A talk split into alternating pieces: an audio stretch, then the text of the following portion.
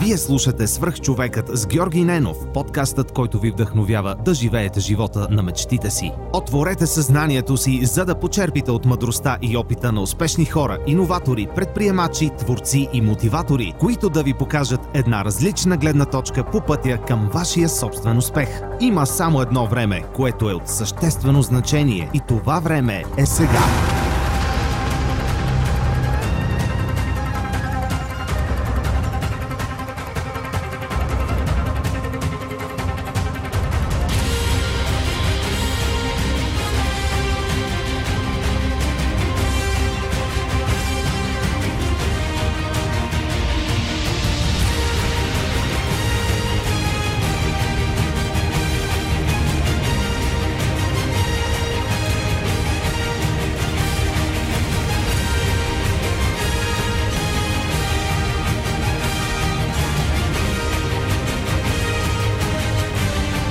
Здравейте, вие слушате свърх човека с Георги Ненов. Днес имам удоволствието да ви представя моят приятел Ник Чекаров.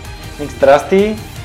Моля те, представи се на хората, които не, не са те срещали онлайн или в а, e-commerce средите. Разкажи малко за себе си, защото днес ще имаме един много, много як епизод и нямам идея докъде ще стигнем в темите, но e-commerce е нещо, което ми е много интересно и ще се радвам да, да разискваме малко повече в дълбочина и да ни разкажеш своята история. Здравейте за всички, които не ме познават. Казвам се Ник Чакаров. Занимавам се с онлайн търговия и обучение за онлайн търговия. Най- най- най-вече го правя, защото дълбоко в себе си вярвам, че ние българи сме доста така успешни и можещи хора. Доста сме aware за света около нас, доста сме събудени, доста неща виждаме.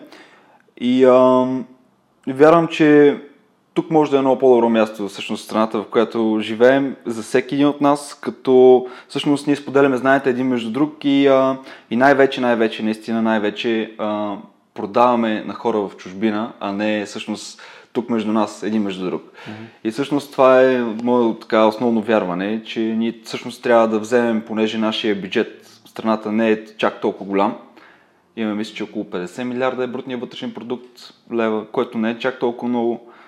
А, с малко ще си говорим за цифрите в онлайн търговията, какви са като, ам, като обороти в САЩ и в Европа. Така че да, мисъл, 50 милиарда не е чак толкова много и смятам, че ние можем да го дигнем това число, когато работим в чужбина или чрез аутсорсната работа, или чрез ам, просто продажби дистанционни. Как стана така, че реши да се занимаваш с това? Ами, онлайн търговията всъщност ми привлече с а, лесната си достъпност. Това, което е, това, което нали, повечето хора би ги привлякло е, че много лесно можеш да а, купиш едни предмети и да ги сложиш в склад и там да се продават, други хора се грижат и знаеш за това. А, има, има други варианти, в които можеш да започнеш, в които не инвестираш почти нищо, и а, всъщност това, което ме привлече беше а, така, на английски думата ескалируемост, колко блесно може да един бизнес се разрасне в пъти, когато вече имаш един работещ модел. Докато в а, физическата търговия, в различните и форми, това е доста по-трудно. Най-малко, ако, примерно, да кажем, искаме да произвеждаме някакъв продукт в България, примерно рубар и така нататък, ние трябва да имаме производство.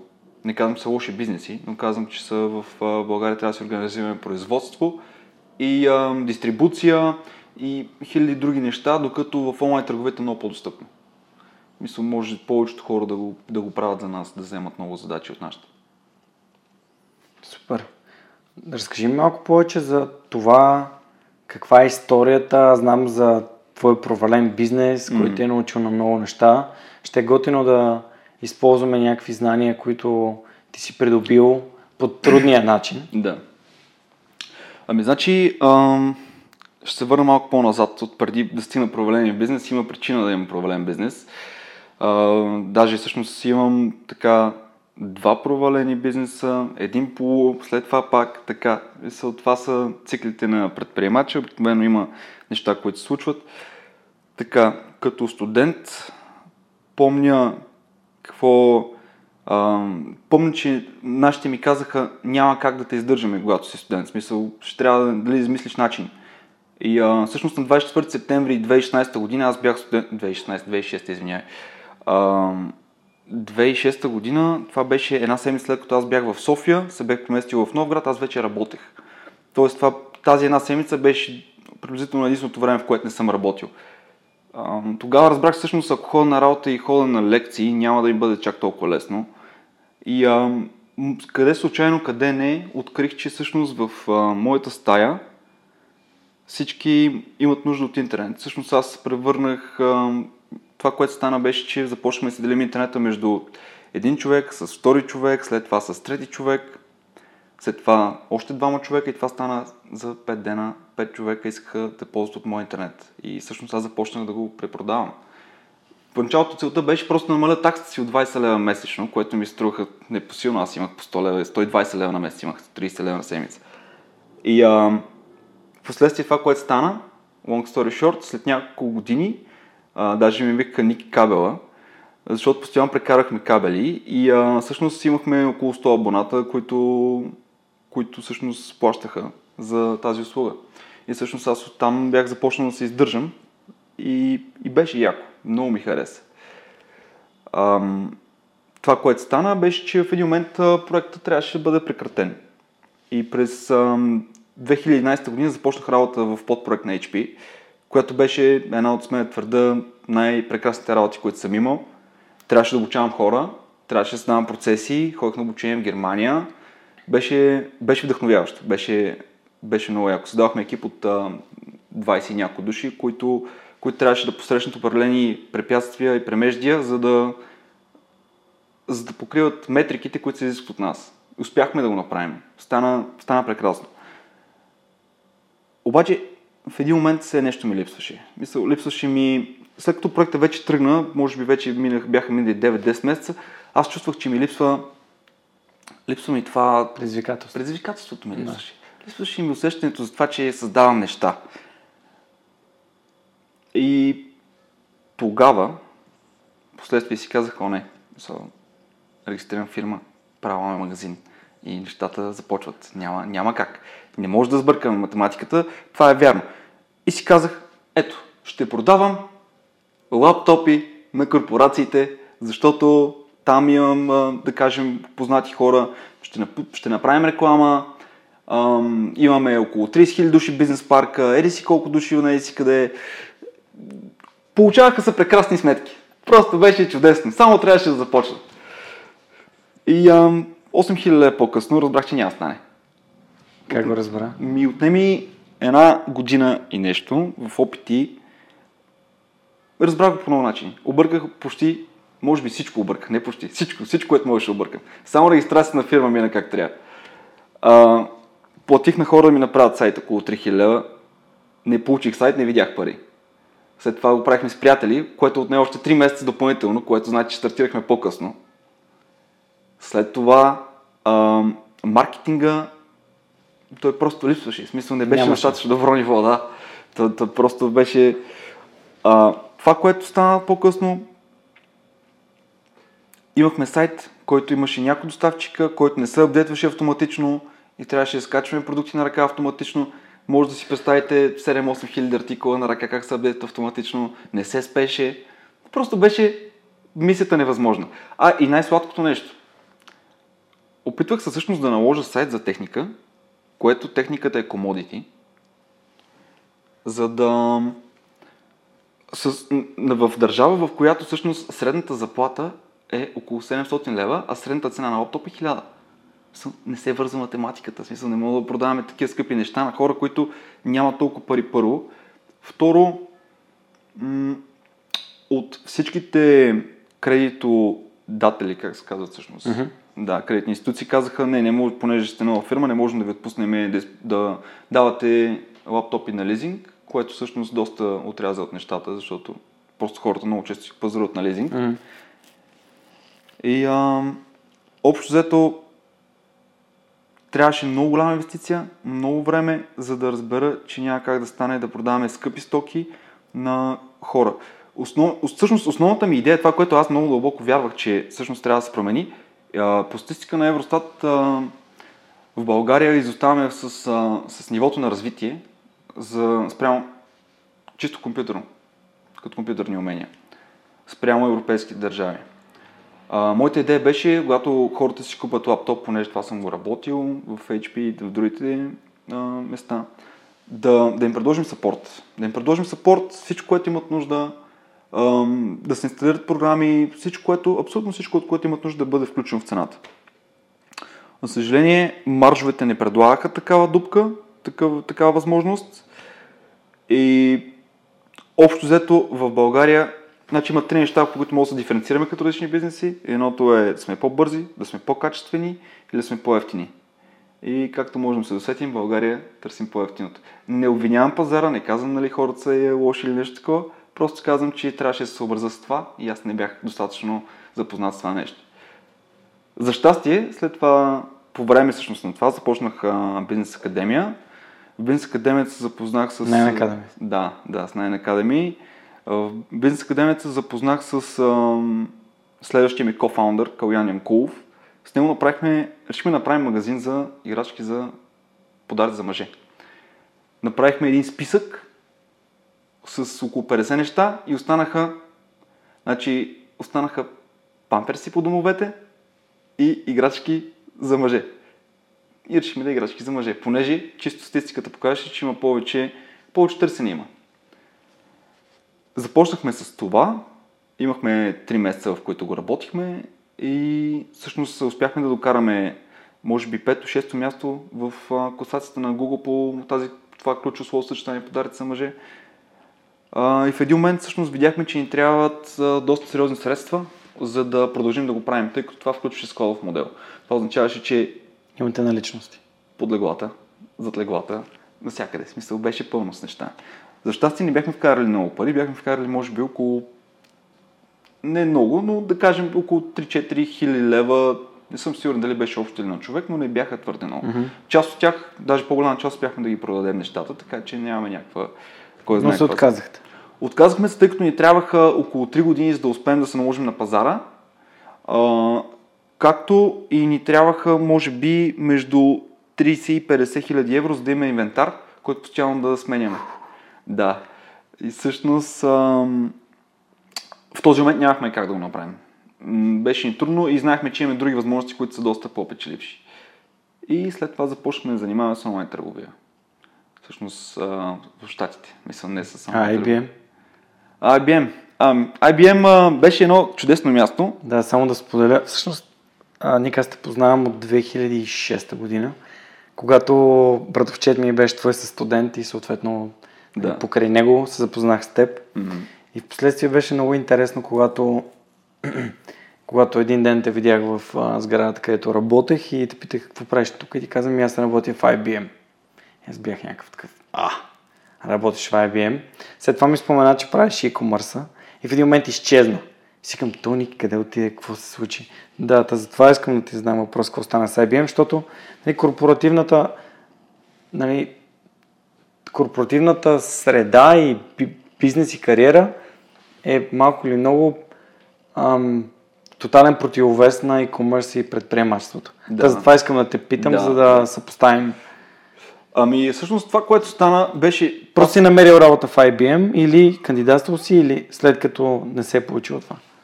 Значи до 2016 година аз през цялото време, през всички проекти бях на работа. Ага, аз okay. не съм си позволявал да Да, да, мисля, че е важно уточнение. Да, аз не съм си позволявал да напусна. Bootstrapвал си, т.е. Bootstrapвах яко. Да, Bootstrap е най- метода, в който спонсорираш страничния си бизнес чрез заплата. Да. Точно, точно когато през 2013 година осъзнах, че не мога да се повече да стоя на работа и да правя само това. Искам да се развивам и да, и да правя нещата да се случват. От тогава регистрирах фирмата и започнах и се започна една работа почти денонощна, саути недели. Абе, работи се до откат. Истината е, че се работи до откат. Предполагам, ти знаеш, че на тебе се е случило покрай подкаст и различните други неща, които движиш. Наистина много се работи и а, това цялото нещо се въртеше с многото работа до момента през 2016 година, в, която, в който а, не ме извика моята шефка тогава и ми каза, ела тук при мен с HR и трябва да подпишеш нещо. И аз, какво, може да трябва да подпиша? Аз съм в промен период, смисъл, какво трябва да подпиша? викам, нека позная, нали, имам различни планове за живота вече, тъй като вече преди това бяха уволнили моя шеф. И бях казали, ами вашия шеф всъщност имаше различни планове за живота. И затова, затова всъщност напусна. И аз се питам да нямам различни планове за живота. И тя вика, виж как знаеш, подписвай тук. Подписах и на следващия ден бях свободен. Какво споразумение, че се отказваш? А, то няма неустойка. Какво? Няма неустойка, да. Аз съм Просто прекра... да. прекратява ти пробния период. Да, точно така. Често, чисто и чао. Да. И тогава бях а, шаш и паника. В смисъл, тогава бях наистина период, в който... Всъщност това е може би един от най-тежките ми периоди, който в съзнателния ми живот, аз не мога да се сета за по. Всъщност тогава скъсах с 4 годишната си връзка, М. уволниха ме от IBM, освободиха. А, и към Мърса все още не, не правеше кой знае колко пари, правеше малко пари. Не, не правеше достатъчно, за да мога да живея. Съответно, отидох да живея у един приятел и истината е, че няколко месеца спах на земята. Спех на земята и правих хика мърса и казах, нещо това ще стане, смисъл ще тръгне. А, резултатът какъв е? Благодарение на това, че всъщност имам други планове за живота, които наистина имах. Аз не съм ги крил.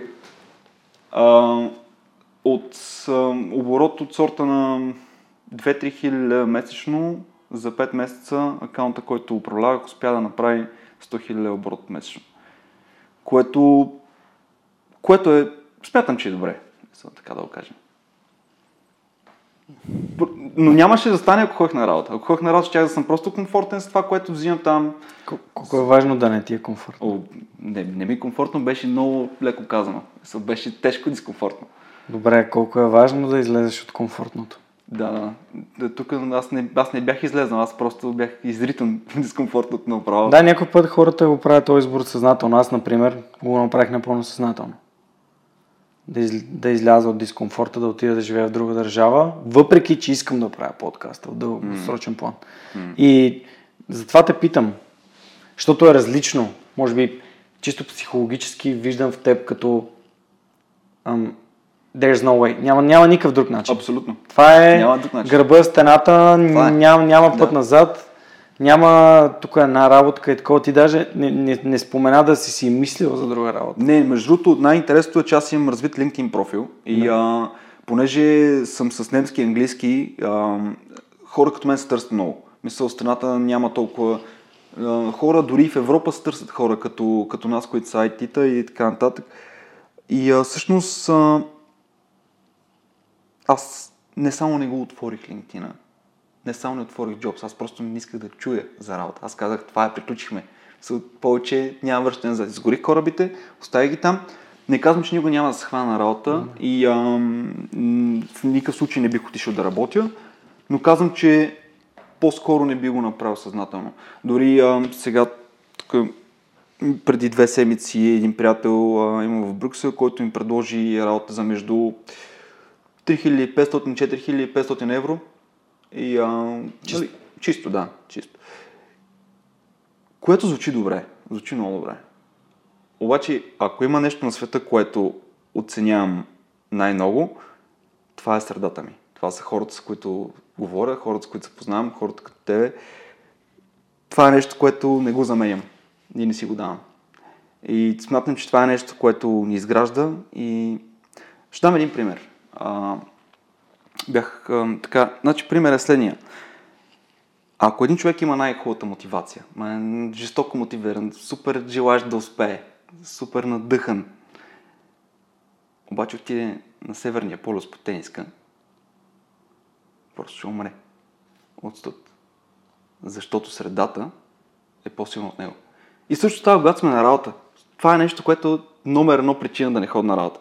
Аз не искам да ходя на работа и ам, да получавам неща от сорта на ние не можем да правим това, защото, знаеш, сме на работа, примерно, и ние не сме такива и някакви такива ограничаващи вярвания около себе си. Аз искам съм с хората, които казват, да, ние това ще го направим. Ние можем да го направим това, ние го правим. И всъщност кара нещата да случват. И когато видим резултатите и разбираме всичко, това има смисъл. Разбираме, че да спиш на земята е имало смисъл. Разбираме, че сакрифайса си е струвал на тази саможертва. Да, абсолютно да подкрепям за средата. Средата смятам, че е основното нещо, което, което трябва да се развива.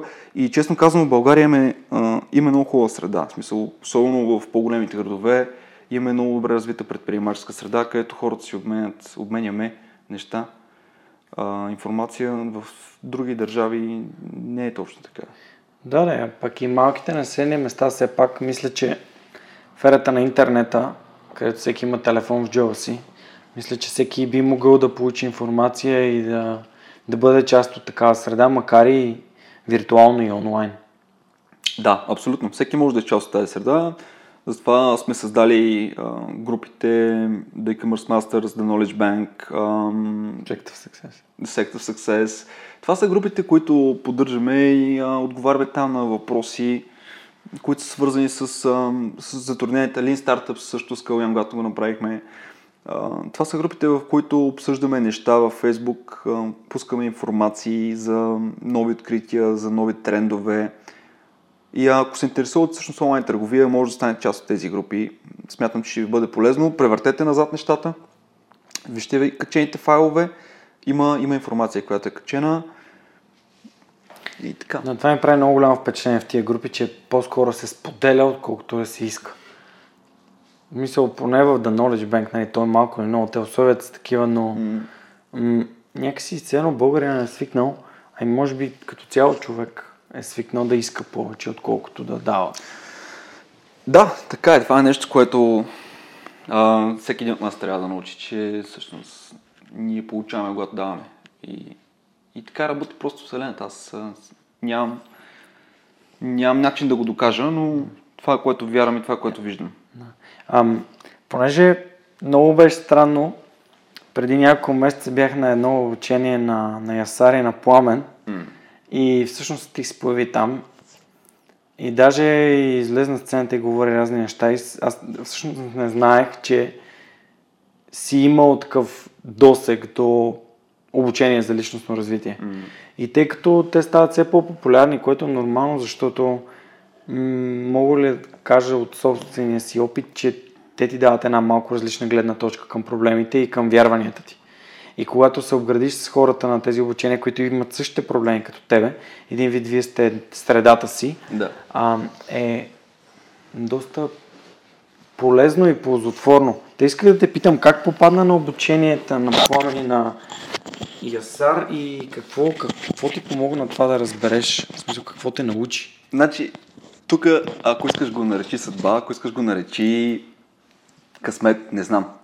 Стойне Василев беше написал, аз между съм пускал няколко статии при него, но не мисля, че това е причината. Беше написал един контест, смисъл беше състезание, в което а, трябваше да дадеш добра причина на защо той трябва да изпрати тебе на да ти даде билет за Ясар Маркос и за плаване. Аз тогава не ги познавах. Изобщо не, не ги бях чувал до този момент. И аз реших, ми ще напиша. И седнах и един час го мислих, написах, обосновах се и бях един от тримата, които спечели билети. Съответно отидох на обучението и а, помня как бях, бях след нощна смяна, тъй като в IBM се работеше нощно време, аз бях сапорт. А, бях спал сигурно 4 часа и а, помня как въпреки това Ясар успя да прикове вниманието ми за целия ден. Аз, аз бях там, аз а, бях а, активен, участвах в повечето игри а, и това много ми хареса, много ми допадна. Това, което стана после, беше, че всъщност спечелих една пауър сесия с тях двамата, която, в която ми задаваха въпроси. И а, робеха се в това, кое, кое, кои са ми ограничаващите вярвания. Намерихме неща, намерихме наистина неща. И, а, I can imagine, както се казва. да, абсолютно. И а, всъщност, последствие аз се записах за едно 4-дневно обучение. Мисля, че се живот на победител. 4-дневното обучение. Това 4-дневно обучение ни потопи в една, в една среда, която изкарва ограничаващи вярвания на всички хора. Там ми беше една вълна от емоции, беше една вълна от възможности. Визуализирахме какво ще стане, ако, ако се провалим живота и какво ще стане, ако успеем. Минахме през всички, всичките неща, минахме през жар с боси крака. А, общо взето, това обучение дойде точно в момента, в който ме ме освободиха от IBM.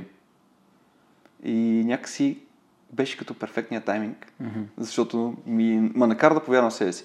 Но всъщност, ако трябва да сумари... си плановете за живота. Да, всъщност съм си ги променил, те просто се получаваха по този начин. Да. да. А, това, което всъщност аз искам да благодаря тук на Пламен и на Ясар, особено на Пламен, в смисъл Пламен наистина много ме подкрепеше през това време и каза, няма никакво значение какво се е случило, продължаваш напред, мачкаш и това е. А, той чуваше с мен по телефона, караше ме да им пращам снимки, а, че тренирам. Всяка сутрин трябваше да тренирам и трябваше да му правя снимка. И аз тренирах. Всяка сутрин тренирах. Лици опори, гирички, лостове, фитнес, каквото намеря. Всяка сутрин трябваше да тренирам и трябваше да му правя снимка. И благодарение на това, в рамките на няколко месеца, аз успях да не само да излеза, ами направо да се изстрелям от, от това място, където бях.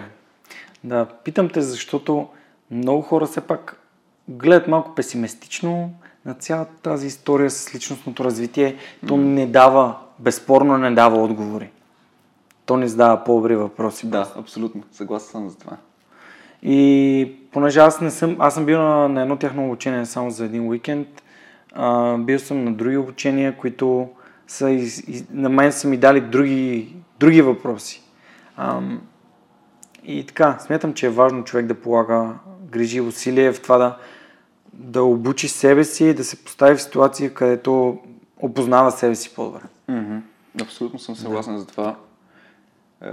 Всъщност това, което аз правя, смятам, че всеки може от нас да прави и, и мисля, че много помага на мене. А, има аудиобол на, на телефона си и още една програма за слушане подкасти. И това, което правя, когато съм на път, аз не губя време в просто пътуване. Освен ако наистина не съм супер изморен, което обикновено не е така. А, и слушам аудиокнига. Слушам аудиокнига или слушам подкаст, които ми дават различни гледни точки, различни идеи. И смятам, че това ми помага, защото ме прави по-креативен и най-малко с повече информация разполагам с която да бравя. Би ли препоръчал някои книги? А, сега в момента последната, която слушах, само на секунд, Perennial Селър се казва книгата, на Райан Холидей. В нея, в нея се казва всъщност за това как да изградиме нещо, което да остане във времето. И всъщност в книгата ставаше въпрос за продуцента на Титаник.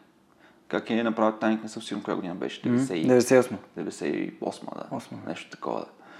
Да. 98 прави Титаник и той Титаник разбива всички класации. И всъщност той има следващ проект.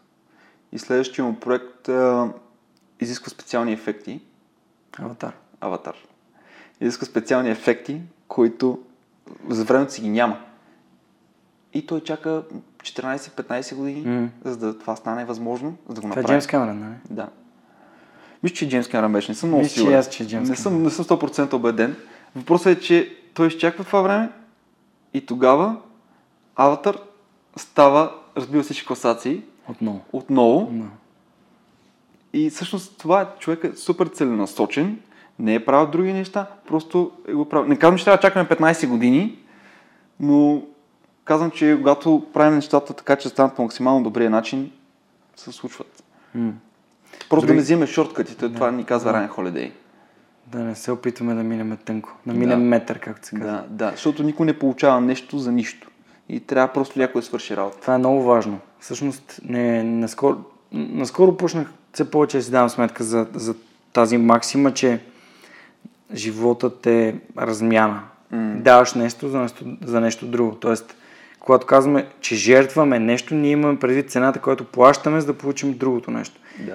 И може би е хубаво хората да се замислят повече за това. Това е нещо, което на мен много ми помага, защото когато искам да постигна нещо, си давам сметка и си казвам, добре, аз какво трябва да платя? Тоест, какво трябва да дам от себе си? Mm-hmm. Например, в момента не прекарвам достатъчно време с приятелите си, средата си, семейството си, защото съм в Германия. Да. Обаче това какво ще ми даде? Нали?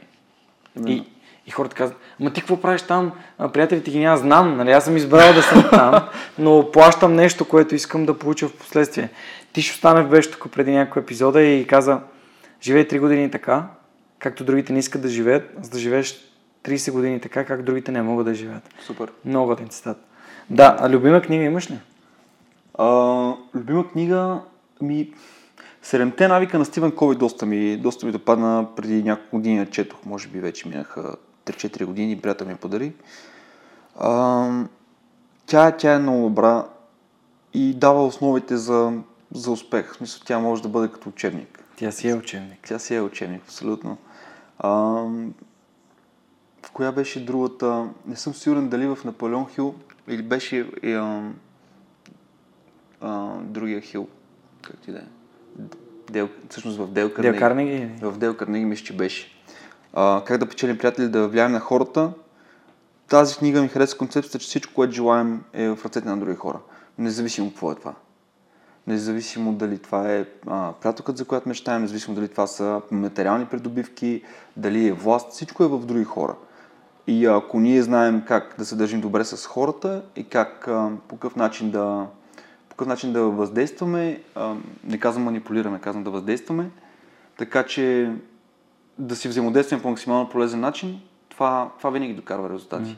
Дори Андрю Карнеги, мисля, мисля, че тази история я знаеш, в 30-те години е създал най-голямата стоманодобивна компания. United Steel. Да.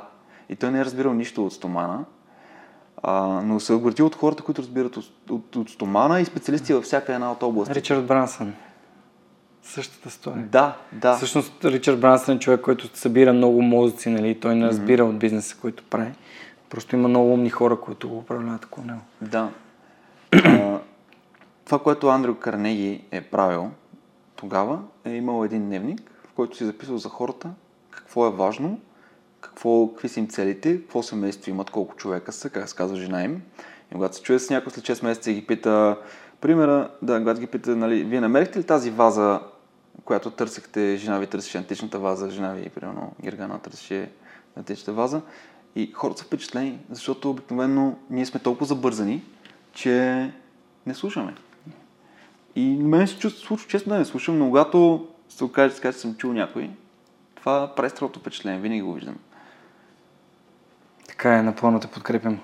Книги, тия книги са наистина много основополагащи. Аз съм ги чел и ги препоръчвам също то. Седемте навика може би е най-често споменаваната книга, но дори подкаста работи на, на принципите. Да, да. Да съм проактивен, mm-hmm. да, да работя на win-win, задължително. Това mm-hmm. ми е много важно.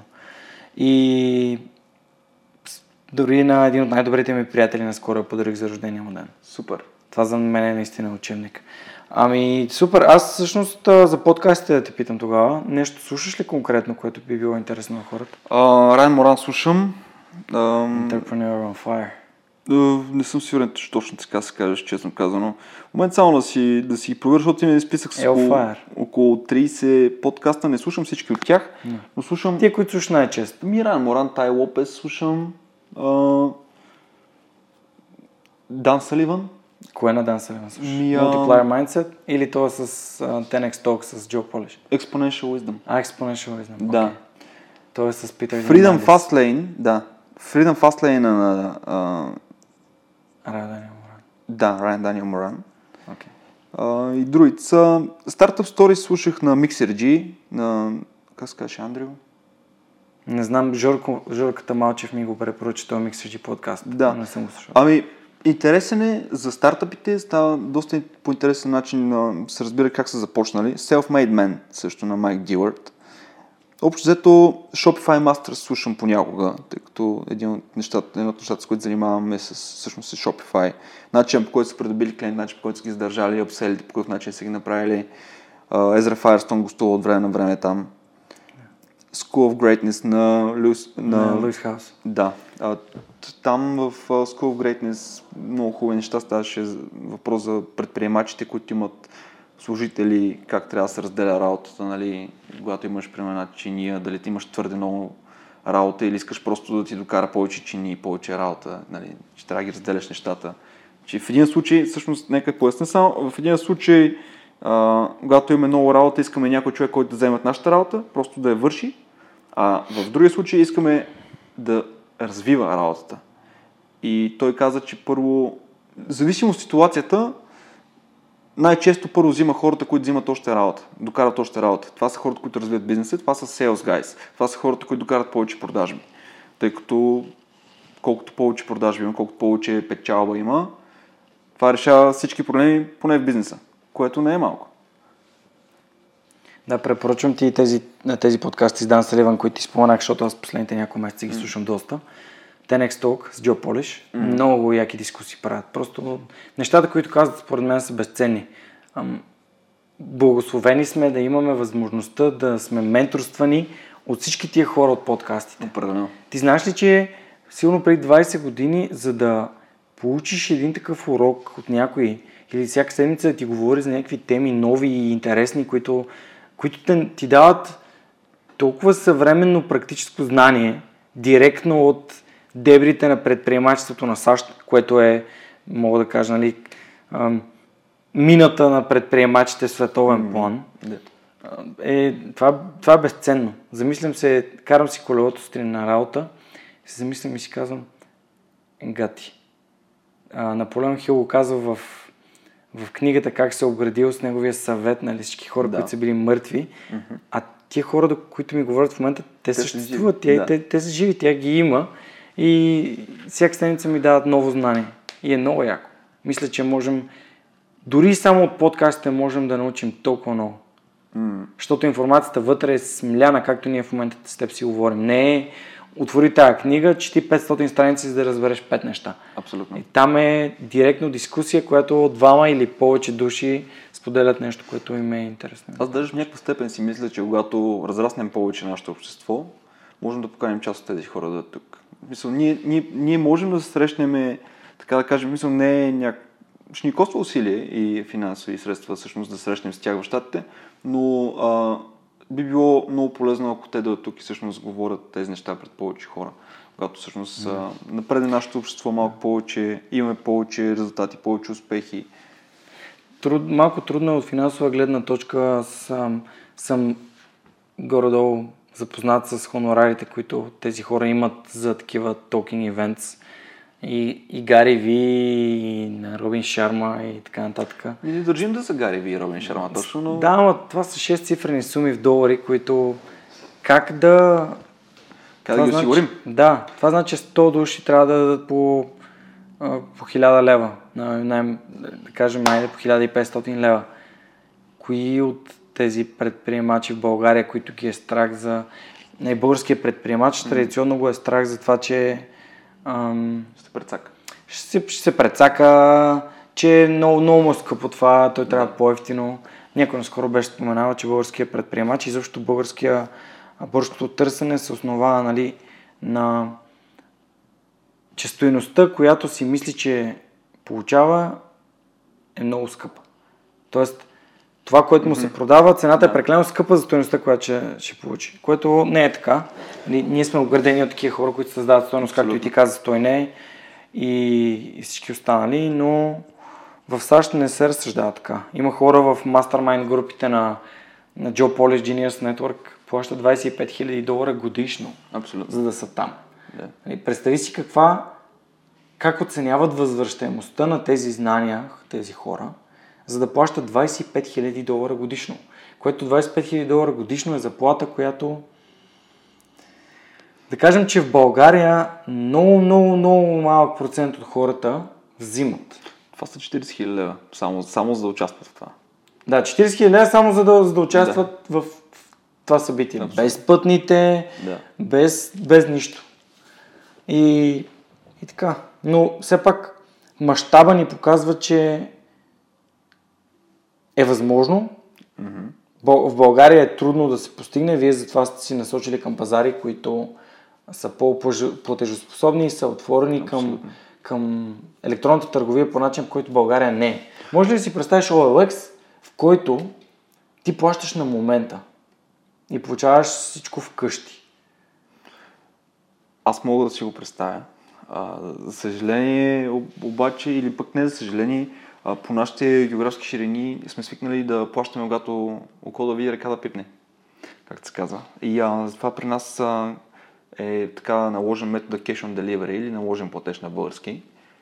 А, и всъщност това доста затруднява нещата. За всички затруднява нещата. защото когато трябва да се получи една стока и да се плати при доставката, това означава, че човек, който е изпратил, не разполага с парите, което затруднява следващи поръчки от самия производител или доставчик.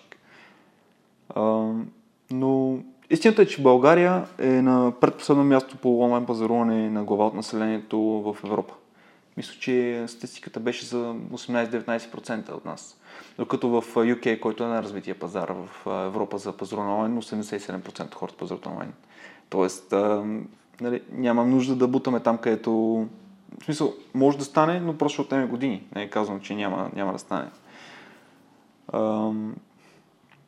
И така, общо взето, според мен, ти като каза за хората, че, м- че трябва да се научим да даваме, една парадигма, която се промени в мене от времето, когато станах предприемач от просто служител, беше, че не трябва да бъда консуматор.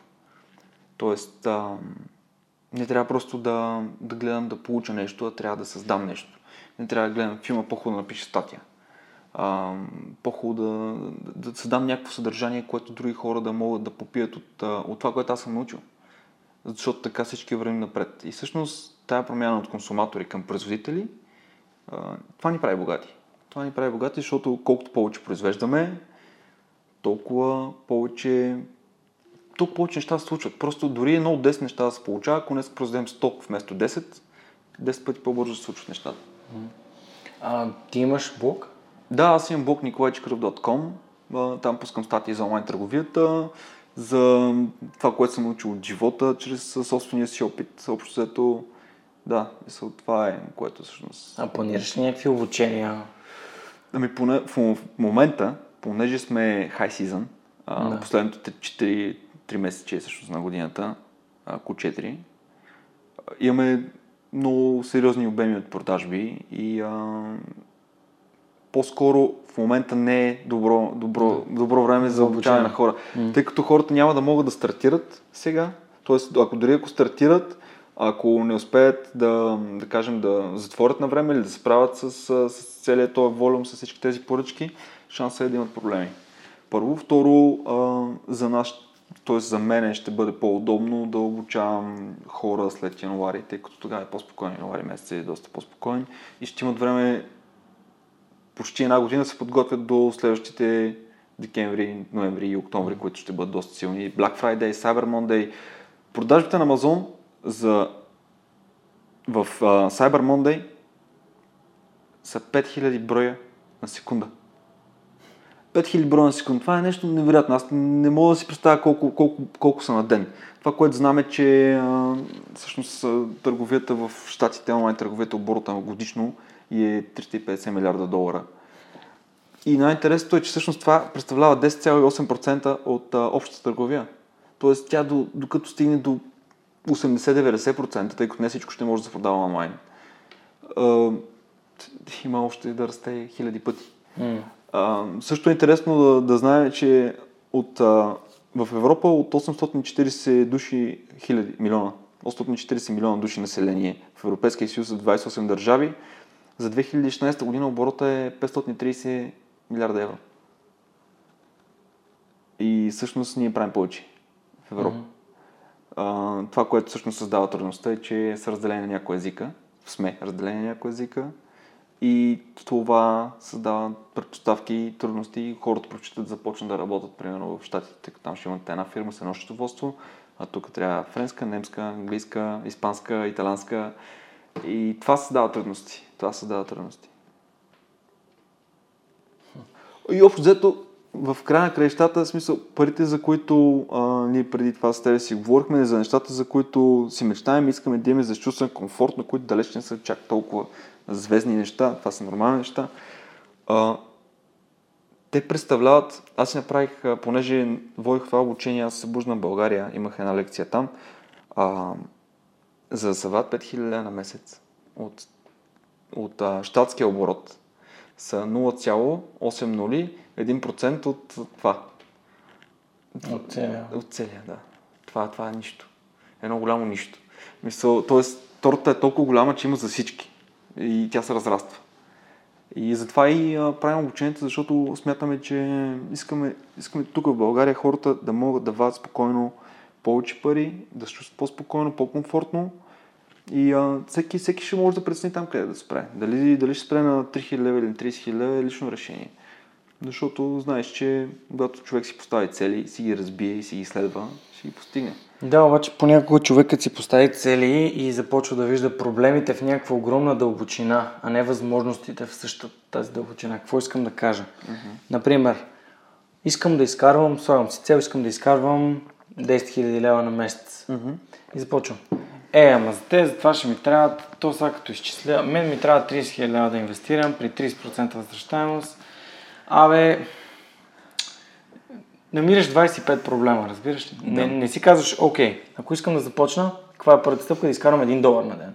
1 долар на ден са 30 долара на месец. Трябва да продам един продукт, който има 30 долара печалба за целия месец или три продукта с по 10 долара. Точно и ти като така. започнеш да го разбиваш mm-hmm. и като вървиш стъпка по стъпка, а не се опитваш да прескачаш по стъпалата, нали, е много по-трудно да си чупиш главата. Така е. защото ти стъпваш внимателно и стабилно и научаваш нещата, докато те се случват.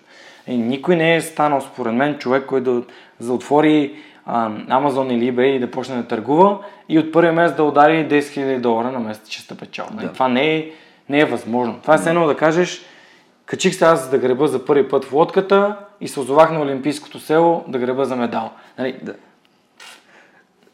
Жорка, знаеш кое ми прави впечатление на мене, всъщност точно в това, което казваш? Хората ми казват, ще напусна работа, когато правя толкова, колкото правя на работа. Примерно, правят... различни суми правят хората. Mm. Нали? Много по-лесно е истината е, че а, в а, The Founders Dilemma. Uh, не се сещам сега кой беше автор на The Founders Dilemma. Аз ще го намеря и ще го пусна. Добре. Uh, то, там се описва точно за златните белезници, че колкото по-нагоре се изкачваме всъщност в uh, корпоративната иерархия, толкова повече придобивки имаме, толкова повече неща. Не, толкова по-трудно ние да напуснем работа. Толкова по-трудно ние да напуснем работа, абсолютно. И uh, всъщност хората казват, нали, окей, аз ще напусна примерно, обаче искам да варя 5000 на месец, примерно, или 3000 на месец. И а, тогава Проблема, който аз виждам е, че а, има очаквания да, да могат да извадят всъщност тази сума с 2 часа на ден, а пък ходят на работа по 8 часа на ден, за да извадят същата сума. И всъщност то не е реалистично, първо. Второ, очакват да могат да постигнат тази сума за 2 месеца, или за 3 месеца, или за 5 месеца, докато са бърли 10 години да стигнат на това място, за да където взимат 3000 лева. Смятам, че е по-скоро нереалистично да да, не казвам, че не може да се случи за 2 месеца или за 3 месеца, но казвам, че ако с 10 години някой е постигнал някаква определена сума... Трейдов. Трейдов. Да. Какво си готов да радеш, за да си за 2 месеца там, както при теб? Mm-hmm. Ти си бил без нищо mm-hmm. и не си имал много задаване, и си имал времето си. Mm-hmm. И си го дал. Така и си получил резултата. Така да. Обаче повечето хора си мислят, еми да, аз след работа ще подсъкам малко и те нещата случват само себе си, да. което не става. Не, не става проблема. Паралелно трябва да се работи целенасочено и фокусирано, защото, защото това води до резултатите. И а, другото нещо, което води до резултатите е екип. Освен нали, средата и така нататък, екип. Когато имаме работеща система, да го дадем някой друг да го прави. Защото ако ние само правим това, което правим, няма научаваме нови неща, защото няма време, място е заето. И така. Ама чакай сега, ние ако вземем екип, те тия хора могат да ни вземат бизнеса. Това, между другото, е много разпространено, разпространено така... Аз ги научавам, те ми взимат бизнеса и аз оставам на улицата. Да, ми... А... Тия страхове просто... Това е много разпространен страх, между другото. Наистина, наистина аз съм го чул много пъти и ми е много... По-скоро, по-скоро ми е забавен. А, не казвам неоснователен, но казвам забавен. Защото хората седят на два вида. Те или са предприемачи, или са служители. Няма нищо лошо в това да си което и да е двете. Аз съм бил и на двете места.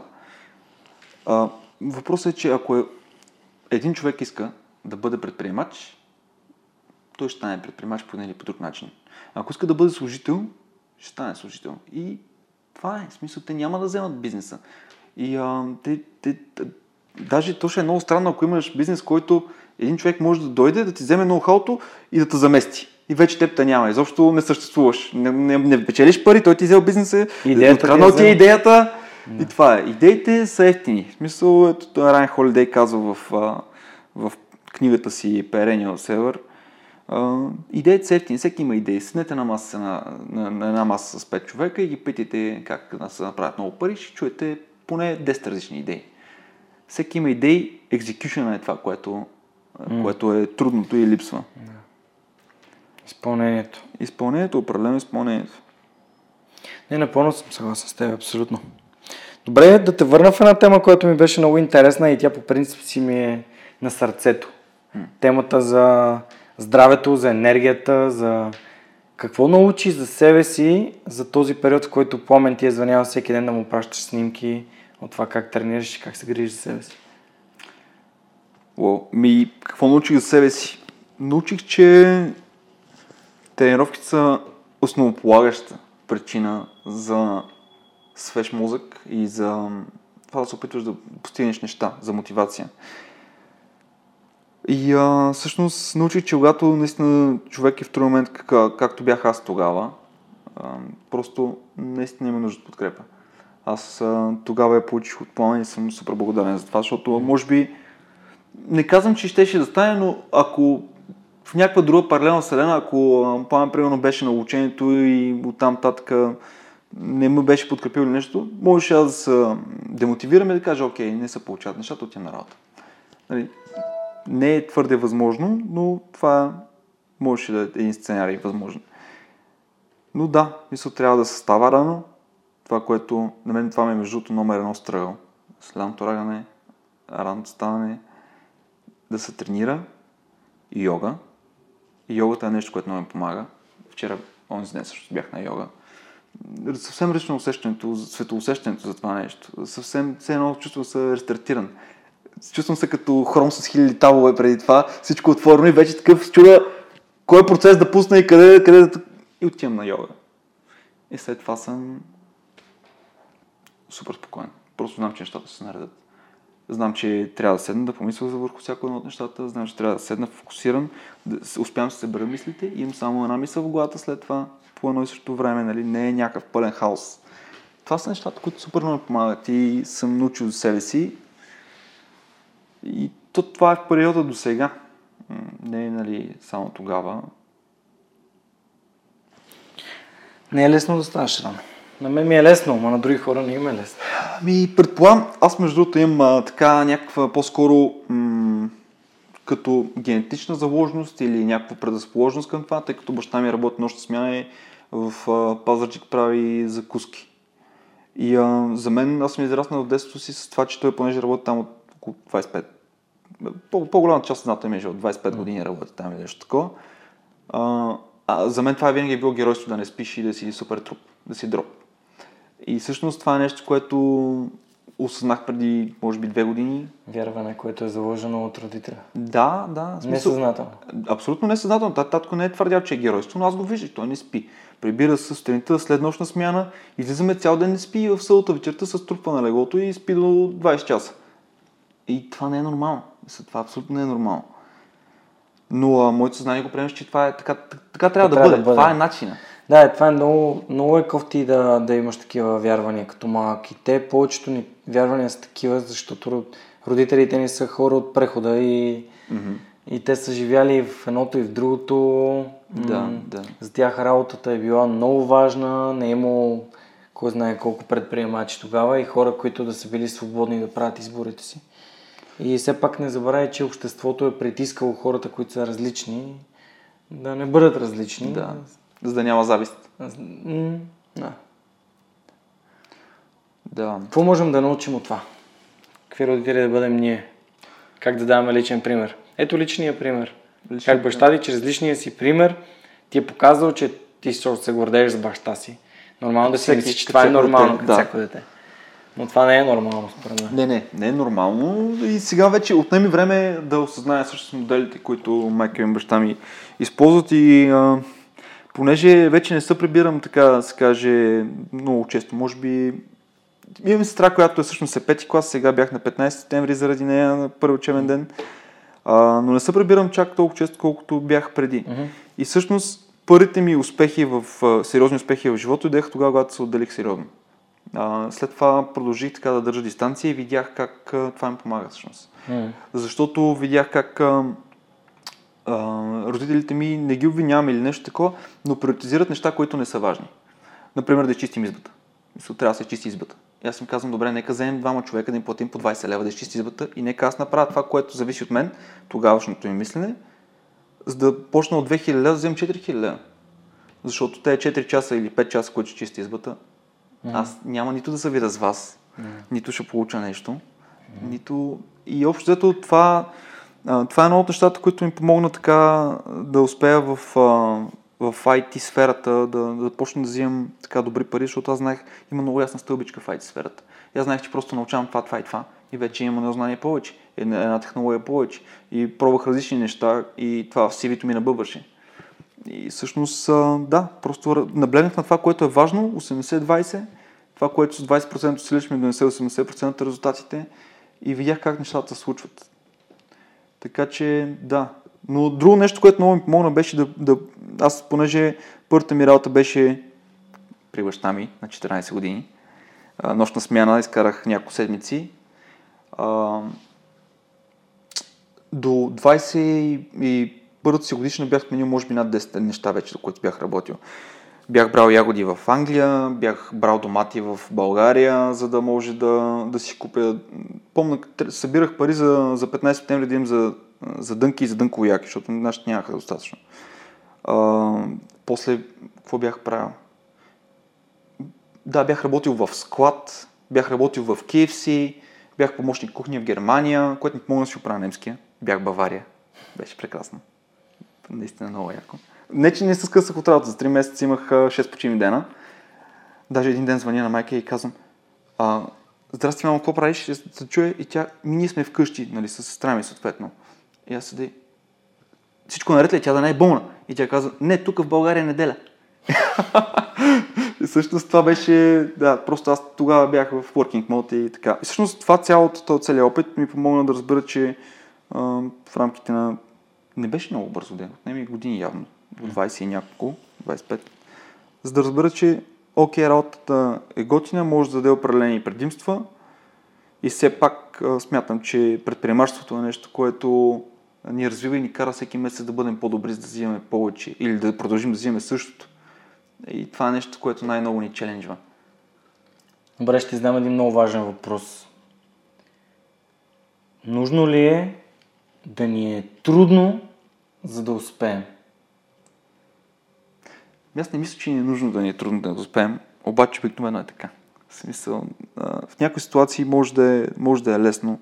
Не съм сигурен дали се програмираме за това толкова, или наистина е така.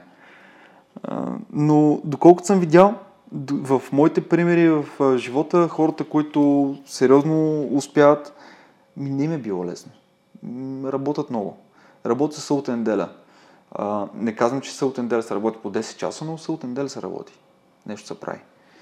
А, след работно време също се поглежда нещо. Няма такова, примерно, ние сме на работа до 5 и приключваме.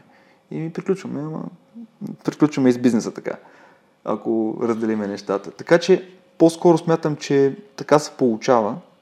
Не смятам, че трябва да го вярваме. А и то какво значи трудно? Ако ние се занимаваме с нещата, които обичаме и правим нещата, които ни харесват, то е, то е просто като хоби. Win-win. Win-win е. Да. Защото го правим Не е за нас. Работа. Да, win-win. Да, правим го за нас, правим го за, правим го за нашите деца. Знаеш ли какво ме вдъхновява в това да имаш собствен проект и собствен бизнес? Какво? това, че моите собствени резултати са свързани с моите собствени действия. Да. да. Тоест, в корпоративния свят е много трудно да кажеш, окей, аз а, съм направил тия пет проекта, които са донесли на фирмата 5 милиона лева. Да. Искам да получа нали, някакъв, а, някакъв процент. Като са 300 човека в този проект. трудно. Той дори сам да си в този проект, пак е трудно. Да. Защото е, шефа на, корпора... на корпорацията все пак нали, отговаря за това да има преизпълненост на плановете и така нататък. И много, това много ме вдъхновява. И подкаста, в подкаста го виждам. Нали, как влагам времето си. Ам, събота, неделя, ето днеска е неделя, да, записваме, абсолютно. сутринта ставах преди мастермайнда да записвам пак и, и ме кефи. Кефи ме, защото то носи към мен обратно фидбека на хората, обратната връзка. Много, много ми допада. Добре, Ники, за финал обичам да задавам един много як въпрос. И този въпрос е, ако имаше машина на времето и можеше да пътуваш напред в бъдещето, mm-hmm. Да видиш себе си, какво би искал да видиш като постижение и като теб самия и колко напред би отишъл? Найс. Nice. Това, което бих искал да видя е а, един човек, който е помогнал на региона да, да бъде по-добре. А, един човек, който е допринесъл за това повече хора, които са в чужбина, се връщат в България. Защото в момента има такава, такава вълна. Много от хората, които са били в Англия, в Германия, те се връщат поради ред причини. Тук, тук наистина е добре, тук е готино. Ам, виждам, виждам се като човек, който е допринесъл за това просто едно няколко хиляди семейства да, да, да докарат по-добри доходи и да бъдат просто да бъдат спокойни и да натрупаме критичната маса, която ще обърне мисленето тук на региона, че не може и няма как да стане. Супер, много яко. Доста вдъхновяващо. А, ако повечето от вас са слушали подкаста и преди, знаете, че въпросът беше насочен към миналото. Но в един момент, сега го обяснявам, защото от няколко епизода смених въпроса.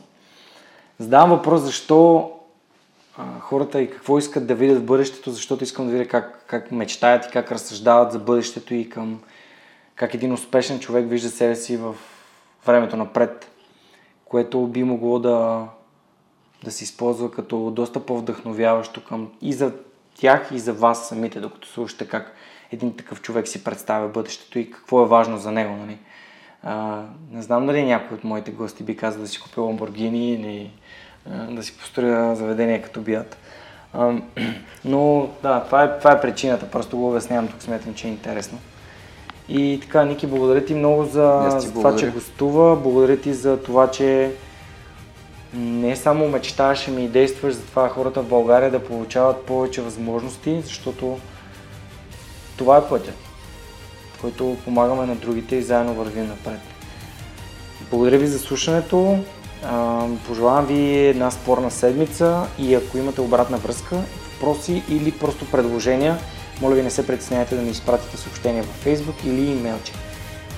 Благодаря ви за отделеното време и ви пожелавам един истински вдъхновяващ ден.